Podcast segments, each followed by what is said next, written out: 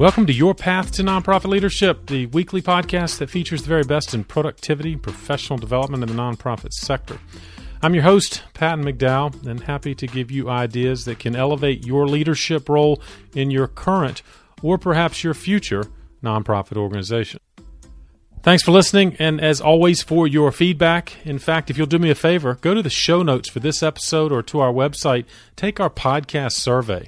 It's a quick five minute exercise, but it'll help us plan ahead. Uh, we're proud of the episodes we've been able to put together in the last 12 months, and we're looking forward to doing even better in 2021 we will certainly continue to bring you these weekly conversations with nonprofit leaders who really are on the cutting edge in our sector. Well, I had a great conversation this week with Jenni Hargrove, who is a fantastic resource to the nonprofit community. And it starts with her wonderful podcast called Nonprofit Jenni.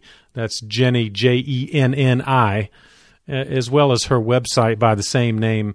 And among her areas of expertise are marketing and communications for our nonprofit sector, but she's also had particular experience uh, of late in the virtual fundraising event space.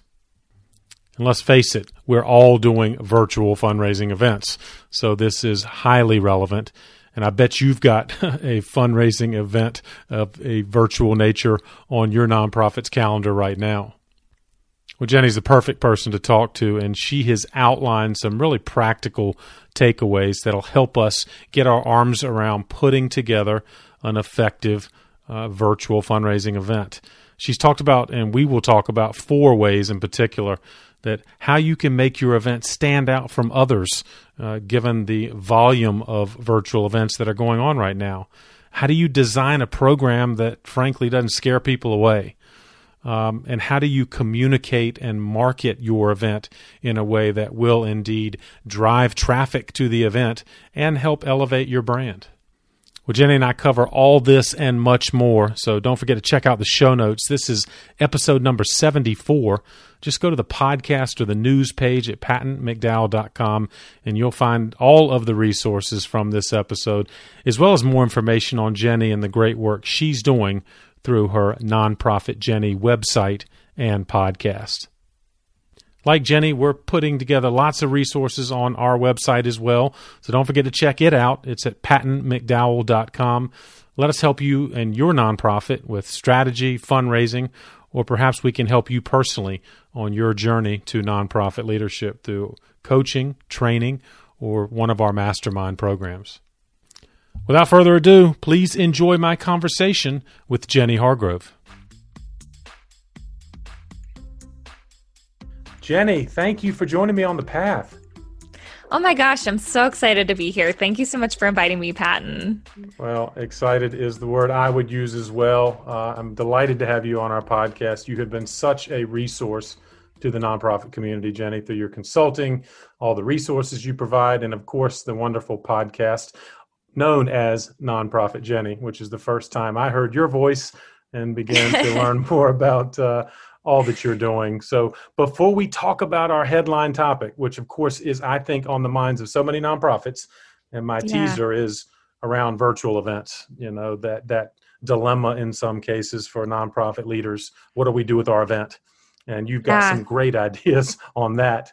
But before we go there, how did you become nonprofit Jenni? Yeah. Um, well, so the beginning of that story is kind of boring. Um, I have a, a research background. I'm just a really huge numbers nerd and so I went to school for marketing research and um, and and started in that world. And then I um, I have always had a passion for working with nonprofits. So I've always done pro bono work on the side for nonprofit organizations, um, and just kind of helped advise them on their marketing strategy and their fundraising strategies, um, just through my experience working with them and supporting boards and marketing committees and stuff. And uh, and then I ended up working in corporate philanthropy. I was working for a national corporation and helping to distribute funds to different nonprofits, specifically through cause marketing campaigns. Right. And something that made me really disappointed in that job was there would be lots of really excited, hungry, eager nonprofit leaders who would come to me looking for support from this corporation. And I would have to turn them down and not be able to work with them because they, their organization, just as as it was, was not sustainable. And so I would start doing um, pro bono consulting for them on the side uh, so that I wouldn't just tell them, like, well, you know, I can't help you. You know, Sorry. you're not in a good place right now. Right. Yeah. Right. And that was super fulfilling to be able to get them on the path to where I could say yes to them in the future in a corporate setting to support their organizations. Um, but then some nonprofits, I realized they weren't even at a place where consulting made sense because consulting's a big commitment. Like you have to commit to talking to someone several hours a week and doing a lot of work to improve your strategy. Right. And um, I'm a podcast nerd. And at the time that I started my podcast three or four years ago, um, there were only a few nonprofit podcasts out there and most of them were hosted by nonprofit executive directors who sort of just put out an episode whenever they had extra time. Right. Which right. I'm sure you know is not very often. Yeah, not consistent. Um, that's for sure. Yeah. Yeah, so I wanted to put out a podcast um, that not only was consistent like that, um, like you mentioned, but also I want I really wanted to highlight nonprofit uh, professionals, the employees of nonprofits themselves, because something I found as a consultant is that a lot of nonprofit leaders um, sometimes they hear what I'm saying and they're like, okay, but you don't know what I'm actually going through because right. you're just a consultant. You're not an employee. You don't do this full time. So, yeah, so the goal of my podcast is to highlight nonprofit leaders who, who are doing that work, you know, 40 hours a week. I, I obviously I'll bring on consultants who are my friends who I do work with as well. But um, but yeah, so it's my my goal is to just highlight those different experiences. Um, and and then um, when I decided to become a consultant full time, one of my clients asked me, like, okay, well, do you have a company name? Like, how can I share your information with someone? And I was like, yeah, I'm nonprofit Jenni. it just um, came to you? It almost just literally came just came me, to you? Okay. Just came to me. And I called my friend who's a web designer and I was like, hey, listen, I just told someone my company's name is Nonprofit Jenni, so I need to buy nonprofitjenni.com and exactly. I need you to make a website for me. Inspiration um, in the moment, though, for sure. Yeah. Yeah, so that's how I started my company and and my show, and uh, it's been really fun. Well, I'm delighted to lift it up, and as you well know, I will use our show notes to lift up uh, Nonprofit Jenni, the podcast, and other resources we'll discuss. And how many episodes now are you into this journey of podcasting? Oh my gosh, it's up in the 80s somewhere. I'm trying I to plan what to do for yeah. I'm trying to plan what to do for a hundred. Yeah. Right, right, right. We'll well, we'll just kind of see. It is a wonderful resource, and that's why I'm again excited to have you because I, I think you are so focused on you know action oriented uh, episodes and and really takeaways because I think that's what so many both of our listeners want. Yes. I mean, the stories are good, right, from leaders who have been there sure. and done that. But uh, I know we both are going to try to bring uh, things that they can use in their uh, actual work. Um, one other question, however, before we get into those action oriented items, I'm asking all my guests, Jenni, as you probably are in conversation how are you managing in this strange virtual world and anything in particular you found to stay productive? Yeah, absolutely. Well, so one thing I think a lot of, I know I'm not alone in this, is that I experience screen fatigue. Yeah. Um, now that we're completely remote, uh, working through COVID. And so I really try to do the things I can to minimize how much time I'm in email specifically. Like, right Zoom meetings, I love. I love having that connection with people, but email just feels so flat and it's not fun for me. So I've done two things to kind of cut down the time I spend in email. The first is I signed up for a Calendly account, and that's C A L E N D L Y, like calendar, but Calendly. Right. right. And um, yeah, and that way, when people want to schedule a call with me, like I said, I love the calls. Then I can just send them to this Calendly link and they can literally put their call on my calendar and um, it's integrated with Zoom. So that call automatically gets scheduled with my Zoom and it creates a Zoom room and sends the Zoom information to my call guest. So you don't um, have nine and, emails back and forth just to get it scheduled. Is that right? Yes, I, guess I can literally say, yeah, like just pick your time and then that's all that we need. Right. Um and then the second one, this one's kind of old school Patton. It's it's probably it's it's it's it's probably silly for some people to hear this, but That's okay. That's okay. I noticed I send a lot of the of the same emails, like emails that just are exactly the same, except I change someone's name and organization and sure. like maybe add add a couple details and I realized that was taking so much time because even though the emails said the exact same thing, I would take like 20 minutes to frame that email and put it together. Right. So now for certain things, like I have people who email me all the time who want to come and be a guest on my podcast, or I have people all the time who ask me questions about my courses on my website.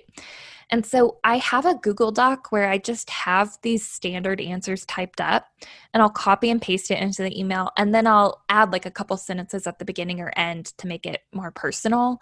Love that. But like yeah, but like the meat of the email is ex- is exactly the same. Like I'm just giving the same information. So, yeah. I think that's fantastic and and I, I'm you know kicking myself for how much time I spend same thing uh, responding to similar questions. It's not that you don't want to be authentic and personalized, but right, right. You're still providing largely the same bulk of information, aren't you? Yes. Yeah. And so that's why like I said I'll I'll add details to the beginning and end of the, of that bulk content but like an explanation of how to download a course on my website or how to um, apply to be a guest on my show or something. That's the same Standard. information for every yep. single person. Yeah. Great suggestions, and I know our listeners can benefit from that or some variation of both of those things, which can be certainly time consuming efforts. Um, well, let's jump into it, Jenni. Um, you yeah. talked about a lot of topics on your podcast, and one that I'm excited to talk about today. And of course, the title of this episode: Four Ways to Make Virtual Fundraisers More Engaging. Um, I, I'm struck by a comment you made before we started recording about a lot of nonprofit leaders perhaps are making the mistake of simply converting what was a live special event into a virtual version. And yeah. It, perhaps you could maybe start with that. Is that a mistake you're seeing, frankly, being made? Oh my gosh, all the time, Patton. And uh, honestly, it gets it gets painful after a while to watch right people specifically it's galas like like these big you may not call it a gala but this fancy event where you're renting out a hotel and you've got hors d'oeuvres oh, yeah. walking around and like an, an open bar and um, and then you sit down for like an hour and a half two hour program um, a lot of nonprofits are just trying to use that same exact program and put it online. And i think they don't realize that there's a huge difference between being in a room with these like friendly people. You're you're all dressed up. You've frankly like you've had a you've had a glass of wine or two right, so right. you're like feeling good you're having delicious food you're chatting it up and and then you know you're sitting at a dinner table and and in between things that are happening like as people are exiting the stage and coming on the stage you can chat with the people next to you and you can butter your bread and take another bite but when people are at home all of those transitions seem so much longer. And honestly, the type of storytelling that you can do after someone's had two t- glasses of wine and some good conversation and their belly is full of, of delicious dinner is very different than the type of story you can tell through a, a live streaming event um, or even a recorded event on YouTube because people just don't have the attention span. Great point. Yeah, and so one thing that I recommend to to nonprofit leaders, I, I, as the end of year has been coming up, I've been helping out with a lot of virtual events, and the biggest thing that I tell these nonprofit leaders is like, you've got to make this shorter. I mean, like an hour tops for your virtual event. That that is the absolute maximum. And that's only if you actually have an hour's worth of engaging content. You have to think about what's going to be engaging as people have kids that they're feeding dinner to as they have pets running around as they've got laundry in the in the washer that just you know the timer just went off. Like what is going to keep them engaged when they have all these distractions that they don't have in a hotel ballroom you know? That's exactly right. And there again do not bring forth the agenda from last year's gala and simply uh, put it online uh, because yeah. no one no one's going to sit at their computer for two and a half hours like they might have at that uh, you know big event previously so one hour right. you're saying jenni is really as far as you would go yes but honestly if you can get that down to half an hour or 35 minutes that is your sweet spot I mean, especially if you don't have any interactive part of your event. Right. Think about a TV show. Like if you're watching the show Friends or like a Seinfeld rerun, those episodes are like 20 to 22 minutes. That's okay. Right. Like your your virtual event is is unless it's as funny as Friends or Seinfeld, it's it's not it's not going to be engaging for for a full hour. Um, so those events that are an hour, those should be interactive. So for example, I've seen a lot of nonprofits do these less formal events on Zoom where they take advantage of Zoom breakout rooms. And if you've never used a Zoom breakout room, what that means is um, it's essentially like if you go to a conference and you have this big keynote speech, and then you all kind of go into your separate seminar rooms to see the seminar you want to see. With Zoom, you can do that virtually, where you can assign people to these breakout rooms and have them go into small groups where they can have small group discussions or um, or maybe like play a game of trivia or something like that where it's interactive so nice. that they're actually doing something with you during that hour so if you don't have some i'm sorry to interrupt you but like predetermine oh, sh- some of these options and then people know coming in what they might get to choose yeah, I've seen it done very differently with different nonprofits. Um, uh, there, like, there really are no rules. There are best practices, but there aren't rules. Right. So, right. like, um, one nonprofit I'm working with right now that I'm so excited about. Um, they're doing a panel that they're they're actually partnering with three different nonprofits that have similar missions. They're all health related, but they they're very different. Like one works with breast cancer survivors, one works with leukemia and lymphoma, and one works in hospice care. So they're all very different. And they're doing a panel about how young professionals can be engaged in nonprofits during this time where we're all isolated. Interesting. Um, and then they're going to send people to random breakout rooms to just kind of talk amongst themselves with specific nonprofit leaders but um, but you can do pre-assigned things ahead of time. So for example i also have hosted a trivia night where you sign up with a team and then beforehand you can program zoom to to put the people who have signed up in a trivia team into the same breakout room. Interesting. so that yeah. Yeah yeah. So you can you can there's so many different options. The thing is though you just have to remember you that an online event has to be much more engaging and quick and scripted than an in-person event where you've got wine and milling about and a silent auction you can go check on during the program and things like that you know? Makes total sense. And again we've got to resist though that historical temptation of well but jenni my executive director speaks our board chair speaks our campaign committee chair speaks. Oh my god and yeah. i'm guessing that's what you mean right? These boring, frankly, repetitive yeah. speech after speech after speech. Yeah, and that's uh, and honestly, I've done so many focus groups after those galas, Patton, and I, even with in-person events, I try so hard to get nonprofit leaders to move away from that traditional model. Good, because like the executive director, the board chair those are those are really great people. Like they're really great. They're really awesome. They're dedicating so much of this time their time to this great cause and they're they're not doing it for the money let's be honest you know? Right right. Um but they they're also their story is is not nearly as impactful and interesting as as somebody who people know, like most of the time an executive director, people don't they're they're not famous. They're not like a celebrity that you like, you know, you see tagged on Instagram all the time. Exactly. Um, because they're doing nitty gritty work. Like they're not supposed to be doing glamorous stuff and they're not. And so people don't know them automatically. They're not a big draw.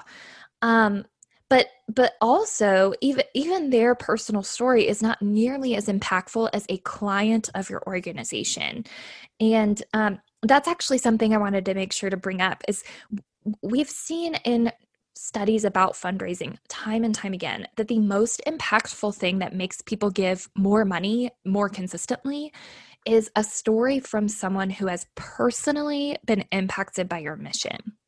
Got it. Yeah.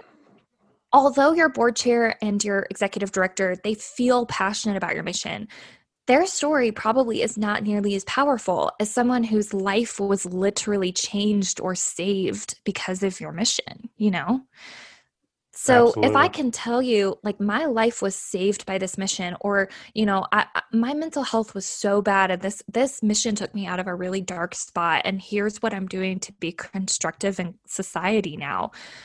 And then I invite you to give and support other people like me.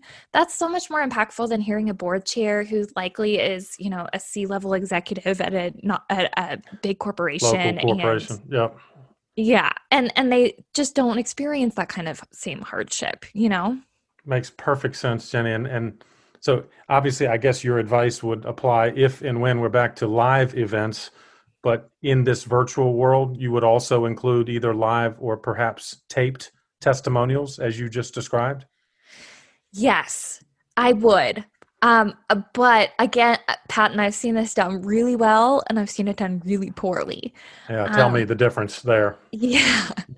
well, so a lot of nonprofit leaders they just get so caught up in their head, and they they get so detail oriented, and they know that they need to be entertaining. So I I literally watched an event where like oh my gosh where they were they had choreographed clients to be like dancing in their virtual event video while they told their story uh. of this like food pantry. And i'm like oh my god you guys like these people's lives were changed. Like they they they were able to get food and their family was able to survive during this virus when they got sick because of your food pantry. You don't need to add frills to that. Like that's a powerful story I groaned out loud when I heard that because yeah. But you think that's just the the, the predisposition for entertainment value was what maybe yes. drove them to that maybe poor decision. Right. And yes, you need to, I think the difference is, I, am glad you said that word entertainment. There's a difference between trying to be entertaining and trying to be engaging. Right. Because a nonprofit is not meant to be entertaining unless it's like a theater company or, or an arts company or something like that. Like right, your goal right. is not entertainment. Your goal is to engage people in a life changing mission that they are already passionate about. Like people don't just suddenly become passionate about something because you're like, oh you, you know cancer matters. People aren't like oh my god cancer does matter. I should like my life has changed you know? They, exactly. they aren't going to their life isn't going to be changed by you saying your mission. Um, but it they could be really deeply impacted and and feel really engaged in that mission if they hear a personal story about how cancer has impacted one of your clients lives. And that doesn't need to be entertaining it, it shouldn't be. It should be engaging. It should make people care and make people want to be part of it. But your goal should not be, you know, to to make your mission kitschy and you know tacky. Like don't don't don't so make true. your yeah th- like don't turn it into a, a, game. Unless you're hosting like a trivia night or something but right. that's that's a different that's story, not about but... your mission. That's about the activity that brings people in so that at some point that night you can tell the story of your mission. Yeah, but you know what what i'm struck by your earlier advice jenni. I think if if we have that um, previous history of our events are 90 minutes or two hours we're probably filling time with these less than uh, attractive entertainment segments. And your point is just forget that, tighten it overall, and stick yeah. to the fundamental mission and kind of testimonial about the mission activity too. Yes, yes. You yes, you do need to be engaging even if it's just like um, just eh, having a moment, asking people to take a moment and reflect upon a question that's been asked. Or maybe you say, like, you know, have you ever been in this situation? Sh- share a thumbs up in the chat if you have, or something like that. Or um, guess how many people we serve with our food pantry. Uh, like, type your answer in the chat, something like that. You can Trivia, keep people right. engaged in that way.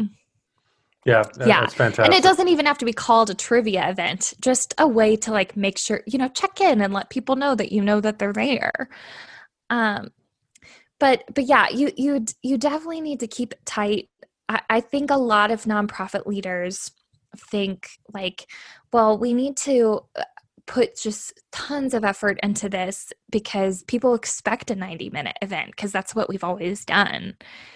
And I'm like, no, your goal is not to have a 90 minute event. Your goal is to inspire people to to give and to support your mission so that you can keep doing what you do. And if that takes 25 minutes, then let it take 25 minutes. Don't don't try to make it 90 minutes. That's such a good point. And and I suppose you can gain value, of course, but recording, uh, do you recommend that that folks record this entire event and therefore it has an evergreen property, if you will? Or how how exclusive do you need the live portion of this event to be? Yeah well um, interesting question Patton. honestly um, for listeners who have never hosted any sort of online event before i i actually don't recommend either of those options. I don't okay, re- recommend recording or streaming live I recommend getting your feet wet with something easy, like um, like maybe just using the Giving Tuesday hashtag and encouraging people to give on Giving Tuesday through social media, or asking people to host a Facebook fundraising page for you for their birthday. Test something online so that you know what it takes a lot point. of nonprofit leaders think that they can just put out a social media post and say like come to this event or give to our fundraiser for giving tuesday and then magically the donations will start flowing in and and honestly virtual events are very similar to in-person events in that it takes a lot of work to get people to engage it, right. it's not it, it's not a magic formula and so um, so you, you have to do just as much reaching out to people one on one, checking in, reminding them about your event date, sending them several emails so they have lots of chances if they missed your last ones, um, uh, sending out a postcard, so something that stands out from all their bills and you know kind of spam advertisement mail. Right. Um, your peer-to-peer fundraising where you're asking your your key supporters to reach out to their friends and family and invite them to this event. It takes a lot of work and if you've never done that before in a, a small sense i would start with something like a facebook fundraiser or start with hosting an online auction. There's lots of free uh, charity auction sites where you can just do an auction and just promote that and then later, once you feel like you get the hang of social media and using these different online tools, then you can th- think about whether it's it's better to stream a live event or have a recorded event. Gotcha. Great advice. And so, if, if I'm a nonprofit leader feeling the pressure that I've got to replicate a fairly sophisticated live event, you know, a year ago, and your point is be careful right? That you're trying to replicate a complex live event into a complex virtual event is where people could really maybe get in trouble. Yeah, and and even when you do feel comfortable doing virtual events, I also recommend having someone on hand whose specialty is working with this type of technology. So, like for instance, when I'm helping people plan their events, I'm really good at planning events. I'm really good at planning fundraisers and planning the marketing strategy. Yep. But IT stuff is not my area of specialty. so I have an IT vendor who I bring in to every single event I do with a nonprofit just so he can help us do a, a, a test run beforehand go through every single step to to know exactly what everyone needs to do at all times and then have him on hand to just kind of honestly he just hangs out during the event in case something goes wrong. Um, because you know it's it's that love like that anything that can go wrong will go wrong. Yeah. And peace of mind is worth every penny of having someone like that on standby right? Yeah yeah. Well, the the bottom line question, Jenni, that I know you have helped others wrestle with is, you know, raising the money, making the ask. I wonder if you have comments on, you know, is that still done as much before the event? Again, assuming an organization is ready to host a virtual event. Sure. Um, talk about though the fundraising element, which again I know is probably the pressure a lot of our nonprofit friends are feeling in putting on any kind of event. Yeah. Yeah, Patton, there are so many opinions about this floating around. Right. right. and uh, there's not a one size fits all option. I've heard some people tell me like that they don't they don't charge anything for event tickets for virtual events because their goal is to get as many eyeballs on the video as possible okay. so they can make an appeal and start a relationship with people and they're not, you know, cutting out a potential audience who can't afford a ticket of $100 or more. Um, I think that's great. I've heard other nonprofit leaders say that for them, they don't care how many people attend, they just care how much money they make on right. that night. Right. Personally, I do not like that second strategy. And the reason is because one of the great things about virtual events is that you can attract audiences who may never have been able to come to your in person event, either because they couldn't make the time and date or um, because they they they had a financial reason that they couldn't pay $500 to get into your gala. Right. But that doesn't mean that those people can't be very impactful for your mission. Um, the the other thing too is that that those people i always remind nonprofit leaders that they shouldn't judge a donor based on their first gift because the first gift is almost always the smallest gift that you right. will get from someone they're sort of testing the waters to see if they can trust you to steward their money well and so personally i don't like the idea of blocking people out who can't pay $100 or more for a ticket but that's uh, up to up to you. One thing that is universal is you do need to do the fundraising before the event or at least get started with it before the event. Good point. Um, one of the things that you that can make or break your in-person event is whether you can get corporate sponsors to sponsor your event because a lot of times the ticket price just covers the cost of food. Um, and so then you're depending on people to give more when they get to the event after they've already paid $200 for a ticket. Um, whereas with corporate sponsorships, you know you can count on that money. It's almost all profit. Right. Same thing with virtual events. Um, and the other thing is, when you can raise money beforehand, that can make your appeal during the virtual event much more impactful. So if I can get my sponsors to give me a $20 or $20,000 matching fund, sure. then I can tell people in the event, like, we really need to raise $20,000 tonight uh, so that we can get this matching fund. And, and it adds a sense of urgency. And it also makes people feel like their gift is, is double what it really is. So like if I can only afford to give $100, I know that that actually means $200. Great point. Yeah, but all that groundwork has to be laid before the event. And you can't just expect it to roll in. Like it doesn't roll in when you have a regular live in person event. It's not going to roll in suddenly when you have a virtual event. So you still have to do that relationship building. You have to have those conversations with sponsors to find out what's important to them and make sure that you give that to them and make them feel thanked. Um, and and you also have to personally ask people to come to your event and personally ask them to get their family and friends to come as well. It can't just be a passive posting on social media and expecting people to respond, right? I mean, that might work if you've got like a million followers. um, Most organizations, most, however, do not, do they?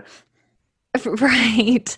Uh, one other thing I want to say I know we're running out of time, Patton, but one thing I want to make sure a, a, lot of nonprofit leaders have no idea about this. Um, right, right. Social media, uh, those platforms, Facebook, Twitter, uh, LinkedIn, those platforms are for profit companies. They're not there as a public service. Right. And so they purposefully make it so that anytime you post something, only about 10 to 12% of the people who follow you will ever see that post yeah, in their feed. Amazing. Amazing. Yep. Yeah.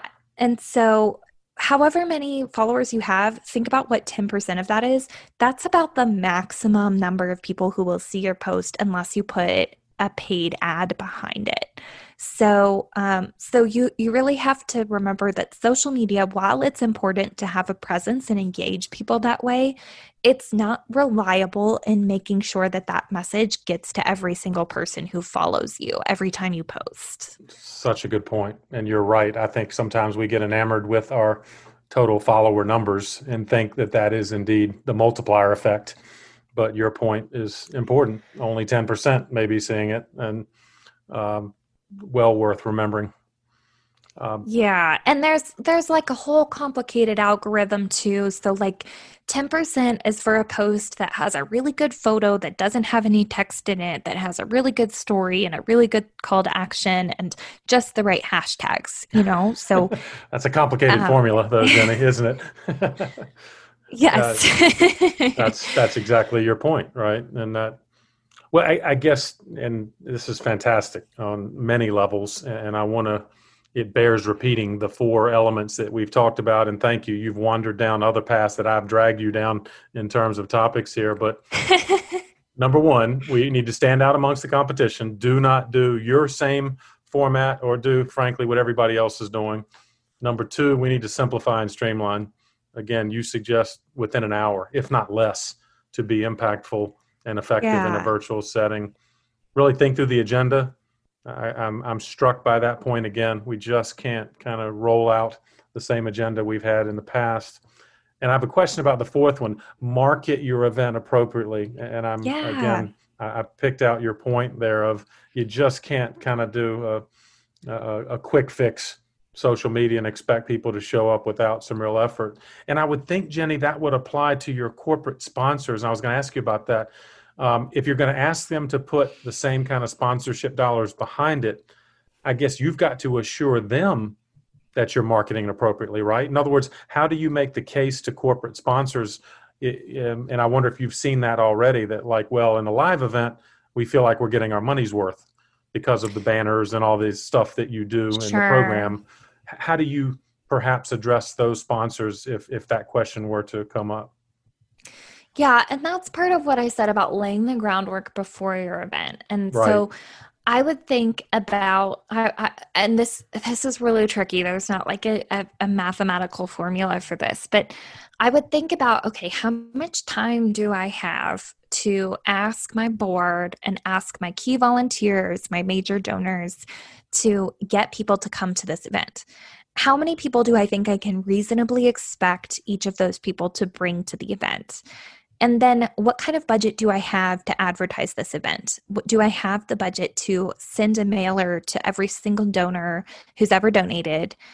What percentage of those people do I think will attend? Um, what what uh, percentage do I think will attend um, if I send an email blast a few times? Yeah, good. So point. you, yep. and and so that answer is different for every single nonprofit organization. But I need to do my honestly, homework though, right? Or I need to at least understand my numbers in that sense. Yeah, yeah. And and I do want to say quickly, I it, if any of your listeners want to talk to me about their event, I, I I offer free half hour calls for every nonprofit. So I would be happy to talk about like your specific circumstances.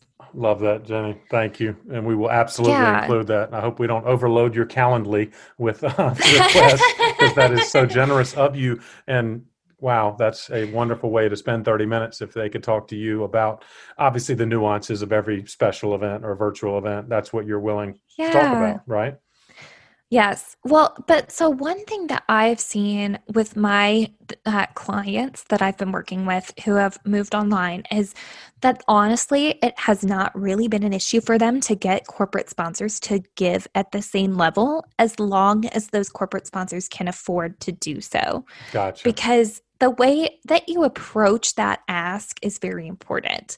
I would not recommend approaching it by saying, here's how many eyeballs we can get, here's how many like potential clients you might be able to get from this event, because then it turns the the relationship just into a transactional relationship. Yeah, exactly right. But if you go to a corporate executive and you say, like, wow, thank you so much for all the support you gave us last year. Here's how much you gave, and here's the impact that that had this year, we really hope we can count on you to give at least at that same level. Here are all the things we'll do to thank you and show our appreciation. But this year has been way harder than last year for us because just the economy, like they know, they're they're sure. in the business world. They know. Exactly right. And so if they have the capacity to give at that same level, they will if they don't, there are more creative things you can do to ask them for their support. So maybe you ask them to uh, to to help invite people to your event um, through their email newsletter and their social media um, so that they can leverage their audience. Or maybe you um, you have smaller sponsorship levels and you you you frame it differently um, so that they still feel comfortable giving a gift. But if they have the capacity and if you approach them in a relational way they will give at the same level that they always have yeah, it's a great point. Is you're appealing both to their marketing sense, but also to their community engagement sense. Yeah. I would right, and and you're right. They've supported you before. They like your cause. Give them a chance to to do it again. Absolutely. Jenni, great advice. Up and down the list of uh, really more than four items on on your list. Uh, is there anything else you would offer to uh, a nonprofit leader contemplating this virtual kind of environment we're in, particularly as it relates to their events?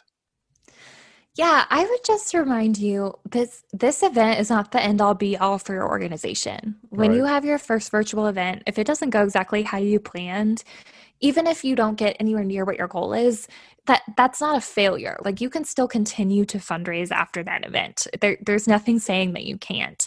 And now you know something. Uh, I would just try to glean what you can from that experience. Like, okay, this type of communication didn't work. So, what are different types we can use in the future? Um, this, and and I would also say you want to keep your message simple but frequent. Like I mentioned before, it doesn't take much to inspire people if you just tell them what you do, because right. what you do is inspirational. So just tell them what you do and invite them into this event. Um, but you do have to tell them several times to, to, to get them to even know that you've asked them to come.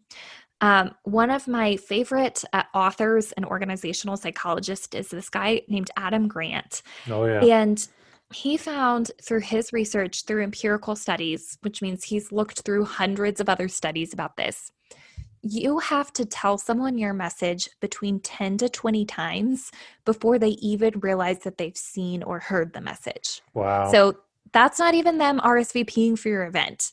That's them even knowing that you're having an event. They need to see that 10 to 20 times. So keep your message simple and and repeat it often so that people have the chance to even have it sink in. Well, I guess that speaks, Jenni, to the runway then up to the event, given the frequency or the repetition of the message, you really need to start that well in advance, obviously, of the event itself. For sure. Yeah.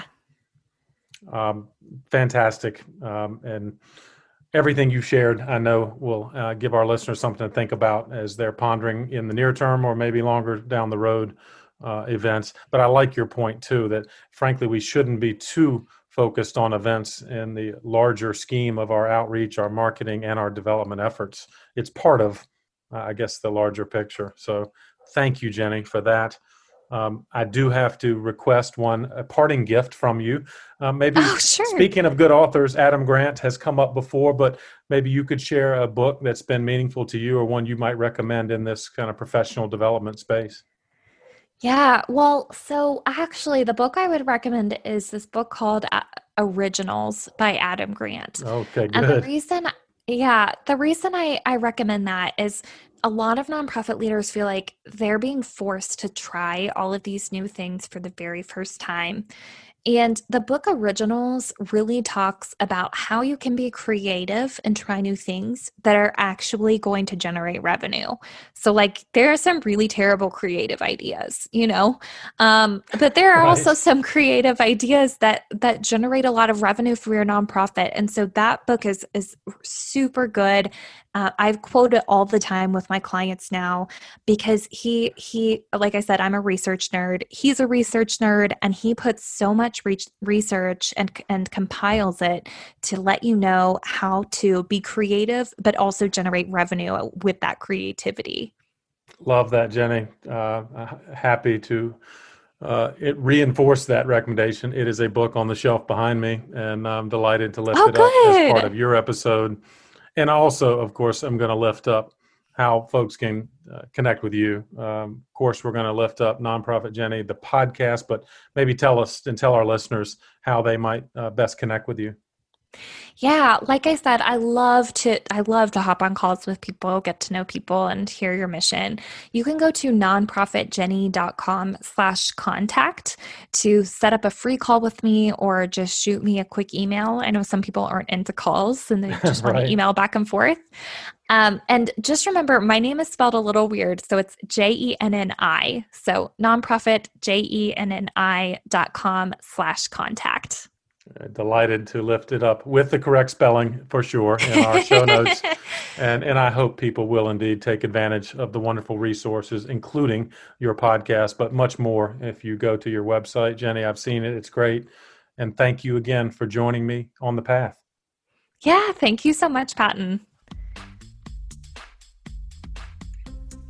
Well, I hope you enjoyed this conversation with Jenni as much as I did and came away with some practical ideas that can help you plan your next virtual fundraising event or maybe reevaluate the one you have in mind right now. Uh, don't forget the show notes are available on our website, pattonmcdowell.com, where you can find more about Jenni, the resources she offers. And in fact, you can even schedule a free 30 minute call with her to discuss your next event and perhaps ways she can help you do it even better. Please consider sharing this episode with someone else on the path. And if you haven't already, you can subscribe by going to the podcast page at pattonmcdowell.com and you'll see links to all of the primary podcast platforms. Don't miss out on any of these weekly episodes, and they come out every Thursday morning, as well as bonus features and episodes that come out once a month. Thanks for all you're doing in the nonprofit sector, especially right now, and keep up the good work for causes that are most meaningful to you. I'll keep bringing you content that can help you do it even better. Have a great week, and I'll see you next time on The Path.